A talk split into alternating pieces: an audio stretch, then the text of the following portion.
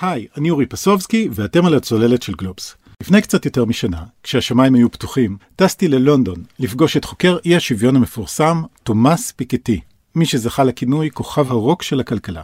זה היה רעיון בלעדי לכבוד צאת ספרו החדש, קפיטל ואידיאולוגיה. מאז העולם השתנה מהקצה אל הקצה, עם מגפה ומשבר כלכלי חסר תקדים, וגם לא כל כך טסנו לשום מקום.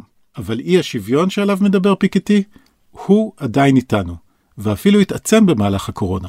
ואחרי שלל הצעדים חסרי התקדים שראינו במהלך השנה החולפת, גם ההצעות שלו למענק לכל אזרח ולמס על מיליארדרים, פתאום נשמעות קצת פחות מופרכות. ובכל מקרה, פיקטי עדיין בהחלט מעורר מחשבה. אז היום אנחנו מביאים בשידור חוזר את הפרק ששודר לראשונה בסוף פברואר 2020, ובו שלומית רביד ואני מדברים על פיקטי ורעיונותיו, כולל חלקים מהרעיון איתו. האזנה מהנה. ההון של מרק צוקרברג מוערך ב-68 מיליארד דולר. מה היה קורה אם יום אחד הוא היה נדרש לשלם 90% ממנו כמס לארצות הברית? אחרי השנה הראשונה היו נשארים לו 6.8 מיליארד דולר, בשנה השנייה 680 מיליון, וכך הלאה. די מהר הוא כבר לא היה מיליארדר. ועכשיו, דמיינו שזה לא היה קורה רק לו, אלא לכל המיליארדרים בעולם. אם אתם שואלים את עצמכם מה יקרה לכל הכסף הזה, לתומאס פיקטי יש הצעה. הוא ישמש למענק הון, שכל אזרח ואזרחית יקבלו בגיל 25. מין אה, ירושה במימון המדינה, שתעזור להשוות, לפחות במשהו, את נקודת הפתיחה הכלכלית של כולנו. והוא בטוח שזה גם יהפוך את הכלכלה להרבה יותר נמרצת וצעירה. הצעה די נפיצה, לא? אפשר להגיד, וזה רק הצעה אחת קטנה שמסתתרת בעמוד 982 של הספר החדש שלו. אה, אני בדיוק מחזיקה אותו כרגע, וחוץ מזה שיש בו הקדשה אישית, שזה יפה, הוא גם חתיכת משקולת. את כל זה סחבת בטרולים מלונדון. היי, אני אורי פסובסקי. ואני שלומית רביד, ואתם מאזינים לצוללת של גלובס. השבוע אנחנו בעקבות אחד הכלכלנים הנודעים והמשפיעים ביותר בעולם, תומאס פיקטי והספר החדש והמדובר שלו, קפיטל ואידיאולוגיה. זה ספר שאפילו עוד לא יצא לאור, והוא כבר עושה כותרות. כן, הספר של פיקטי עושה כותרות לא רק בגלל ההצעה שלו למס על מיליארדרים, אלא גם בגלל הניתוח שלו, שמסביר למשל איך האליטות העשירות מימין והאליטות המשכילות משמאל השתלטו על הפוליטיקה, ואיך זה קשור לעליית הלאומנות שאנחנו רואים היום בכל העולם. אז אורי, אתה פגשת אותו בתחילת החודש בלונדון.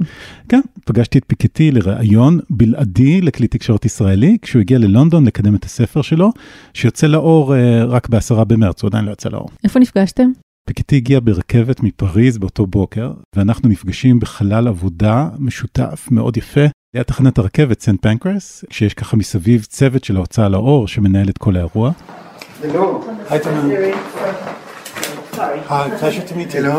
ורק שתביני, לפני שהוא פוגש אותי, הוא עוד הספיק לעשות אה, מפגש כזה של שולחן עגול עם אה, אורחים כלכליים, ואז עוד שלושה רעיונות עם גופי תקשורת בינלאומיים כמו בלומברג ופיננשל טיימס, ואחריי במסדרון חיכה עוד עורך של אחד המוגזינים המובילים בבריטניה. לא קל להיות סופרסטאר כלכלי. אבל לפני שאנחנו נכנסים לעומק של הספר שלו, בוא תספר לנו קצת מי האיש ומה הפך אותו לכזה כוכב. תומאס פיקטי או תומה פיקטי הוא כנראה החוקר המוביל בעולם כיום לאי שוויון ובאופן כללי אחד הכלכלנים הכי מפורסמים היום בעולם. הפריצה הגדולה שלו לתודעה הציבורית מעבר ככה למעגלים האקדמיים הייתה לפני שש שנים. כשהספר הקודם שלו, אה, קפיטל במאה ה-21, הפך לרב מכר עולמי, מכר שניים וחצי מיליון עותקים. וואו. כן, זה הישג נדיר לספר שהוא ספר כלכלי עבה עם מלא גרפים. ואפשר להגיד שפיקטי באופן כללי הוא אחד האנשים שאחראים לזה שכל הנושא של אי שוויון, אי שוויון בהכנסות, אי שוויון בעושר, הפך לאחד הנושאים המדוברים ביותר בעולם בשנים האחרונות. וזהו, אחרי אה, הריאיון שלי עם פיקטי, הלכתי לשמוע הרצאה שלו בערב בלונדון סקול אוף אקונומיקס, ושם היה אפשר לראות למה הוא זכה לכינוי אה, כוכב רוק כלכלי, כמו שקוראים לו לפעמים. וואו, נשמע עמוס שם. כן, ההרשמה להרצאה הזאת אה, נפתחה שבוע מראש, הכרטיסים נגמרו תוך שתי דקות מרגע שפתחו את ההרשמה. ממש עומר אדם. אגב, אה, כמו בקיסריה, היו שם אנשים מכל מיני מקומות. לידי ישבה אה, קים סוג'ין מדרום קוריאה, שסיפרה לי שפיקטי פופולרי גם אצלה, כלומר זה לא רק אה, עניין של, את יודעת, ארה"ב ואירופה, הנה מה שהיא אמרה לי. phenomenon in the world and the gap between rich people and poor people are getting bigger and bigger and if you know about the Korean movie Parasite which yeah, yeah. Yeah it, it also has a same message. היא מזכירה פה את הסרט הדרום קוריאני פרזיטים, שממש בהמשך אותו שבוע זכה באוסקר. רק שתביני ככה את גודל האירוע, הנה דיים אה, מינו שפיק, ראש הלונדון סקול אוף אקונומיקס, מציגה את פיקטי. It's a great honor for me to welcome Professor Thomas Piketty to the LSE today. As I'm sure you're aware, Professor Piketty is well known uh, and famous, arguably one of the most famous economists around these days, for his work on wealth and income inequality. עוד רגע ניכנס לעומק הרעיונות של פיקטי ולספר החדש והכל, אבל לפני זה אני חייבת לשאול אותך עוד משהו. ראיתי בתמונות שצילמת שבסוף ההרצאה היה שם תור פסיכי לסלפי איתו. לגמרי, כלומר, אנשים עמדו כל האולם אה, עם, את יודעת, ספר ביד, הם מחכים שהוא יחתום להם ולעשות איתו סלפי, ואז אני יוצא מהאולם, וזה פשוט ממשיך וממשיך לאורך המסדרון, הכל היה מלא. אז השורה התחתונה שלנו היא מס עושר אגרסיבי מאוד, חתרני אפילו, שלכאורה אמור להעלים את המיליארדרים מהעולם. אבל בוא נחזור רגע להתחלה. איך פיקטי הגיע למסקנה שזה מה שצריך? אני רוצה להתחיל אפילו אולי לפני כן, במה שהפך את פיקטי לאחד הכלכלנים החשובים בעולם, הנתונים שלו, באופן שהוא מציג אותם. אחרי הרבה שנים שאף אחד לא כל כך אה, הסתכל על נתוני האי שוויון, אה, ואנשים לא מאוד התעניינו בנושא הזה, פיקטי החליט לבדוק מה קרה לאי השוויון באירופה, בארצות הברית, ומה שהוא מצא שם זה שאחרי תקופה שוויונית יחסית שאחרי מלחמת העולם השנייה, אי שוויון התחיל לטפס בחזרה, והיום אנחנו כבר מתקרבים לרמות של שנות ה-20 של המאה שעברה. לפני השפל הגדול. בדיוק, רמות אי שוויון שלא נראו במערב 80, כבר כמעט 90 שנה. ובספר החדש שלו הוא מדבר על קפיטל ואידיאולוגיה. מה, מה זה אומר הדבר הזה? כן, אז את יודעת, אחרי שהוא, שהוא עשה הקנת השם שלו בכל הנתונים שהוא הציג, וגם הציג איזשהו הסבר שלפיו האי שוויון גדל באופן כמעט חסר מעצורים בעשורים האחרונים, בספר החדש שלו הוא מחליט להסתכל על מה הכוחות הפוליטיים, מה הכוחות האידיאולוגיים שעומדים מאחורי שוויון, שעומדים מאחורי הנכונות שלנו לקבל את אי השוויון בחברה. the sense that you have no, no human society would ever present uh, its inequality as, as just, you know, okay, the rich are rich, the poor are poor, and that's it. You know, you always need to try to explain מה שהוא אומר כאן בעצם, זה שאף חברה לא קיבלה כמובן מאליו את הדבר הזה שיש עשירים ועניים. זאת אומרת, תמיד יש איזשהו ניסיון להסביר את זה. זה שהעשירים הם עשירים וממשיכים להתעשר זה טוב גם לעניים כי הצמיחה תחלחל למטה ואם לא היו עשירים אז לא היו מקומות עבודה. כל חברה בכל תקופה בהיסטוריה מסבירה לעצמה את הפערים בחברה בצורה אחרת, בעצם מצדיקה את המצב שלה בכל מיני תיאוריות. והסברים שכאלה. בדיוק. אז למה זה בעצם חשוב? או, כי פיקטי, בשונה אולי קצת מכלכלנים שאפשר למצוא בארצות הברית נגיד, שהם מאוד אקדמיים כאלה, הוא רוצה גם לשנות את העולם. מרענן. כן, הוא באופן ברור חושב שאי שוויון, בטח אי השוויון שיש היום, זה מצב מוגזם לדעתו, והוא היה רוצה לדחוף לאיזשהו חזון של חברה שוויונית יותר, שעוד נדבר עליו אחר כך, אבל זה שהוא מסתכל על ההיסטוריה ורואה ש... אנשים משנים מדי פעם את דעתם על איך צריך לארגן את הכלכלה ועל מה זה אי שוויון שאפשר לקבל אותו, אי אפשר לקבל אותו. העובדה שיש שינויים כאלה נותנת לו איזשהו פתח לאופטימיות מבחינתו. הוא אומר הכל נזיל וגם אנחנו יכולים לשנות את המצב ולמי שעקב אחרי פיקטי לפני כמה שנים, אז היה נראה כשהוא מין פסימיסט כזה, שכאילו יש שוויון זה המצב הקבוע ואין מה לעשות, אנחנו רק הולכים ליותר ויותר אי שוויון. עכשיו הוא אומר, בעצם הכל פתוח. אוקיי, אז זה על ההיסטוריה. מה בעצם יש לו להגיד על מה שקורה עכשיו? תראי, אני פוגש את פיקטי כמה ימים אחרי שבריטניה עוזבת את האיחוד האירופי, הברקזיט, ובאופן כללי בעולם יש עכשיו איזושהי תחושה כללית של אי נחת של הבוחרים מהפוליטיקאים שלהם, והוא חושב שבעצם זה מעיד על זה שאנחנו נקלענו לאיזשהו מבוי סתום. אפשר להגיד שהוא מפרק אותו לשני צדדים, כן? אז מצד אחד יש את השיטה הכלכלית שמשלה במערב בעשורים האחרונים, מאז את יודעת רונלד רייגן בארצות הברית ומרגרט תאצ'ר בבריטניה. בגדול גישת השוק החופשי ופיקטי אומר את יודעת 30-40 שנה מאז שהגישה הזאת התחילה למשול בכלכלה של המערב אנחנו יכולים לראות מה התוצאות ובעיניו התוצאות פשוט לא משהו איך נאמר כי את יודעת מצד אחד אנחנו רואים זינוק גדול באי שוויון אבל מצד שני זה לא סיפק את הסחורה, כלומר, הצמיחה לנפש בארצות הברית למשל, היא נחתכה בחצי. אז מצד אחד, את יודעת, יש שוויון גדל, העשירים משלמים הרבה הרבה פחות מיסים, כי המיסים עליהם מאוד ירדו בעשורים האחרונים בארצות הברית, לא קיבלנו יותר צמיחה. Mm-hmm. ואז הוא אומר, אנשים, במיוחד בשכבות הנמוכות ומעמד הביניים בארצות הברית, מרגישים שהשיטה לא עובדת לטובתם. אבל יש איזושהי אלטרנטיבה? זהו, את יודעת, אז אנשים אומרים הרבה פעמים, או, השיטה של רייגן לא עבדה, אנחנו צריכים לחזור אחורה. גם בישראל אנשים אומרים, אנחנו צריכים לחזור אחורה, עידן הסוציאל דמוקרטי, לשנות הזהב, שהיו אחרי מלחמת העולם השנייה. פיקטי דווקא לא, לא חושב שאנחנו יכולים לחזור אחורה, כי בעיניו הסוציאל דמוקרטיה די בעצמה הגיעה לאיזשהו מבוי סתום, שהוא מפרק אותו לכמה גורמים. כלומר, מצד אחד הוא אומר, אה, סוציאל דמוקרטים בעולם חשבו על הלאמה. כלומר, מה האלטרנטיבה, איך אפשר לארגן אחרת את המערכת? המדינה תהיה הבעלים. להחזיר את הדברים אה, לידי המדינה בעצם. הוא סיפר לי על זה שהוא סייר בברית המועצות אחרי נפילת החומה, והוא פשוט חזר משם מזועזע. כל הרעיון הזה okay. של אוקיי. קומוניזם, של ניהול ממשלתי, בעיניו זה פשוט כישלון אחד גדול ומזעזע. הוא אומר אבל שאחרי שברית המועצות נפלה, אז אנשים לא חשבו מספיק טוב על אלטרנטיבה, כלומר לא היה להם רעיונות חדשים. ועוד דבר שהוא הפיל בעיניו את המפלגות הסוציאל דמוקרטיות, את בעצם השמאל במערב, זה זה שלא חשבו מספיק טוב על הגלובליזציה. ומה זה בדיוק אומר? זאת אומרת שאת יודעת, בנו מדינת רווחה, הצליחו לארגן ככה מערכת אה, רווחה וחברה שוויונית יחסית. בתוך המדינות. אבל אז בשנות ה-80, כשפותחים את הגבולות לזרימת הון וסחורות, כל עסק מתחיל להתמוטט, כי מדינות מתחילות להתחרות אחת בשנייה, מי תוריד מיסים, ופתאום הן לא מצליחות לממן את כל התוכניות הנדיבות האלה, ופשוט אומר, לא חשבו, הם לא חשבו מספיק מה הם עושים. הם פתחו בלי מחשבה קדימה את הכל אה, לתחרות בינלאומית, וכשהמדינות לא תאמו ביניהם את המיסים, מה שקרה זה שהן מתחרות אחת עם השנייה, ובעצם אה, אה, מגבילות את היכולת שלהם לגבות מיסים ו- ולממן את כל העסק. מה שקורה פה בעצם זה שהימין הקפיטליסטי שרייגן הוביל משנות ה-80 נכשל מצד אחד, השמאל מצד שני לא מציע אלטרנטיבה, אז לאן אנחנו הולכים מכאן?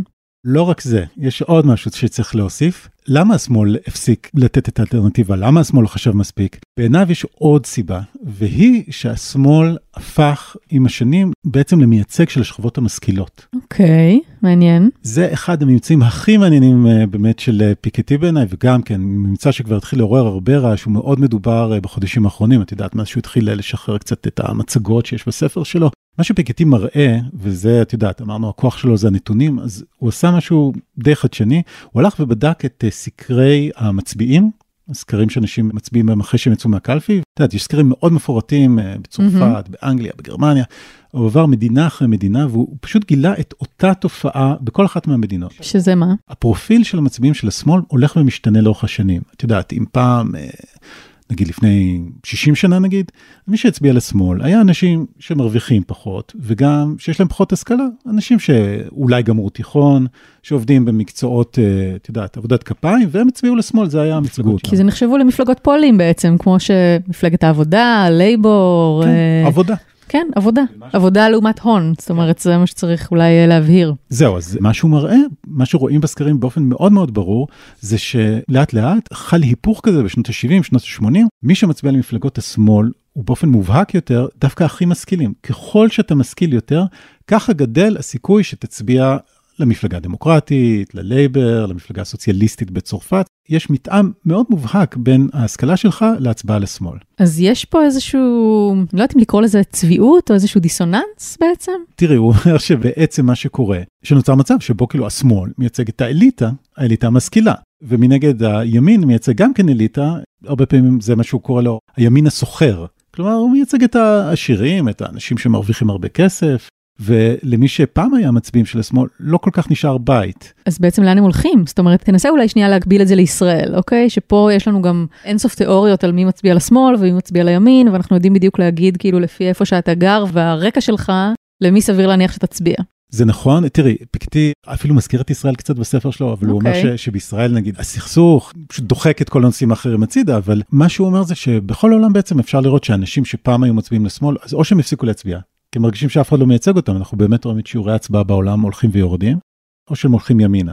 הם הולכים אחרי מסרים כאלה שאת יודעת, אם התייאשתם מלתקן את השיטה הכלכלית, אז הרבה פעמים המסר שתופס אותך הוא מסר אה, יותר אה, של לאומנות, נגיד אנחנו רואים את זה בארצות הברית מאוד יפה, טראמפ מדבר על מקסיקאים ועל סין ועל שאר העולם שמנסה לנצל את ארצות הברית. בבריטניה ראינו את הברקזיט, בצרפת נגיד את מרי לפן שמדברת על המוסלמים, הדיון הולך למקום אחר, למסר לאומני יותר. זאת אומרת, יש איזושהי רוח לאומנית שעולה בעולם, והוא רואה את השורשים שלה בפערים, באי השוויון ובאופן שבו גם התיאוריה השמאלית וגם התיאוריה הימנית אכזבו את הציבור בעצם.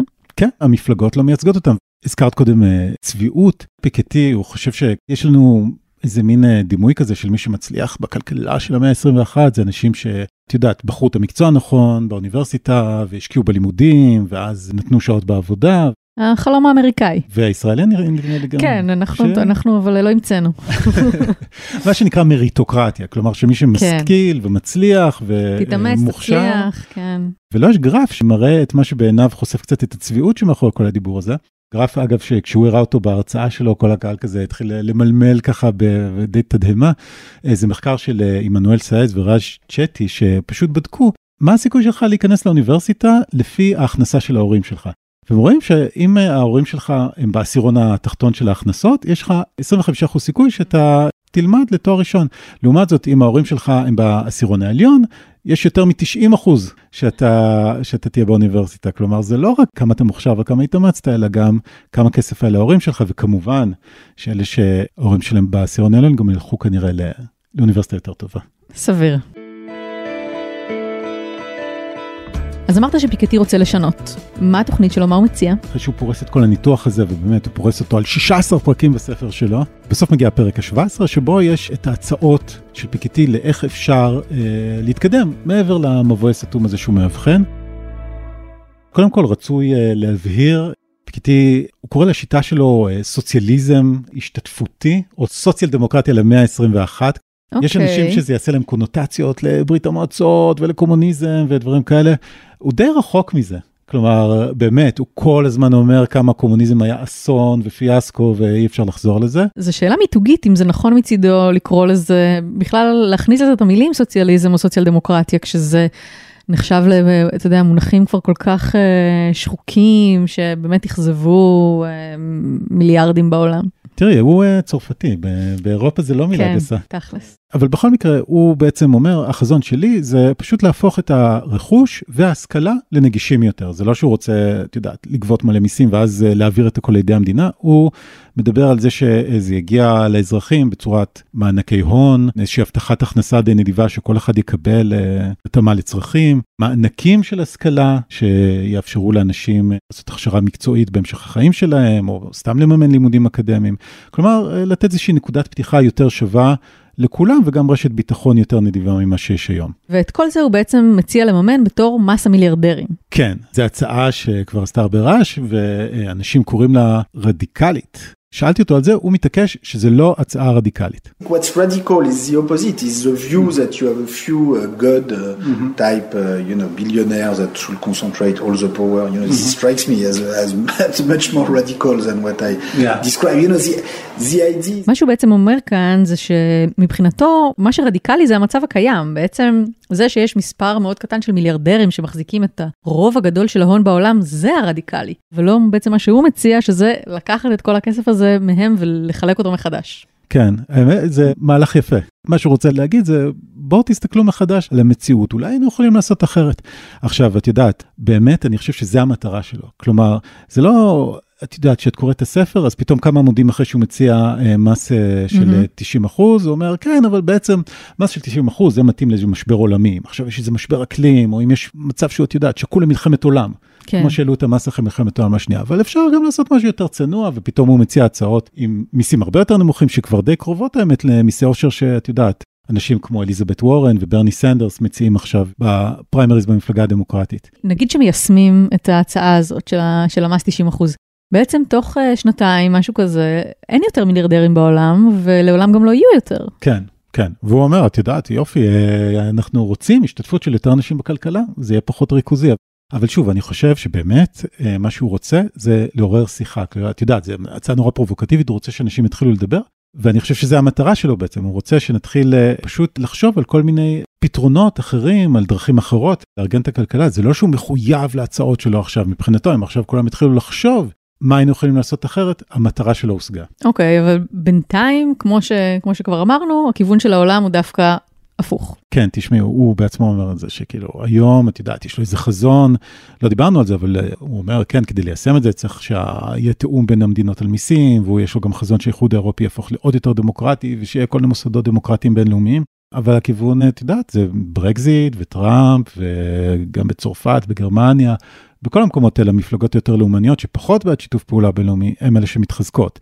אמ, אבל הוא כן אומר, את יודעת, בסופו של דבר, זה לפחות ככה הוא אה, חושב שבסופו של דבר יש אתגרים, נגיד כמו התחממות גלובלית ואפילו כמו אי שוויון, שהם דורשים התמודדות בינלאומית. גם התחממות גלובלית, אגב, אה, הוא מסביר, את יודעת, שזה הולך יד ביד עם אי שוויון. כלומר, כמי שאת יודעת, עושה גם איזושהי חלוקה כזאת, התפלגות מפולט אה, פחמן בעולם, והאחוזון העליון פולט יותר מכל... מכל היתר ביחד. מכל 50 אחוז התחתונים ביחד, לא יודע אם זה אוקיי. מפתיע. אז גם שם צריך יותר שוויון כדי להתמודד עם ההתחממות הגלובלית. והוא חושב שיש לזה איזשהו סיכוי לעבור בעולם? הוא באמת, אני חושב, אה, הוא מחויב למסר הזה של אופטימיות. אפשר היה לחשוב על תרחיש כזה, שבו ברני סנדרס, אם הוא היה רץ מול טראמפ, היה מצליח יותר מאשר הילרי קלינטון. את יודעת, שהיא די מייצגת, אני חושב, בעיניו בדיוק את השמאל האליטיסטי הזה שהוא מדבר עליו. אבל אה, את יודעת, הוא מודה שאין לו איזו תשובה מוחצת. איך שהוא מנסח את זה, צריך לנסות. אז יאללה, בואו ננסה ושיהיה לנו בהצלחה. אני חושב שחשוב להגיד, לא חייבים בכלל לקבל את ההמלצות שלו. כלומר, כל אחד יכול לקחת מזה מה שהוא רוצה. אני חושב שהניתוח שלו והנתונים שהוא מראה, הם אה, מרתקים ועומדים אה, בפני עצמם. לגמרי. ובהזדמנות הזאת, נזמין אתכם גם לאתר גלובס, שם יש גם את הרעיון המלא שאורי קיים עם אה, פיקטי בלונדון, וגם את כל הגרפים שלו ואת כל הסיפור, הכל נמצא באתר, ושווה שווה להיכנס ולראות. עד כאן עוד פרק של אה, הצוללת מבית גלובס. אתם מוזמנים ומוזמנות לעקוב אחרינו באפליקציות השונות. אם אהבתם את הפרק, אתם מוזמנים לשלוח אותו בוואטסאפ ולדרג אותנו גבוה, זה עוזר. תודה לעורך הפודקאסטים רון טוביה, אני אורי פסובסקי, ואני שלומית רביד. ביי.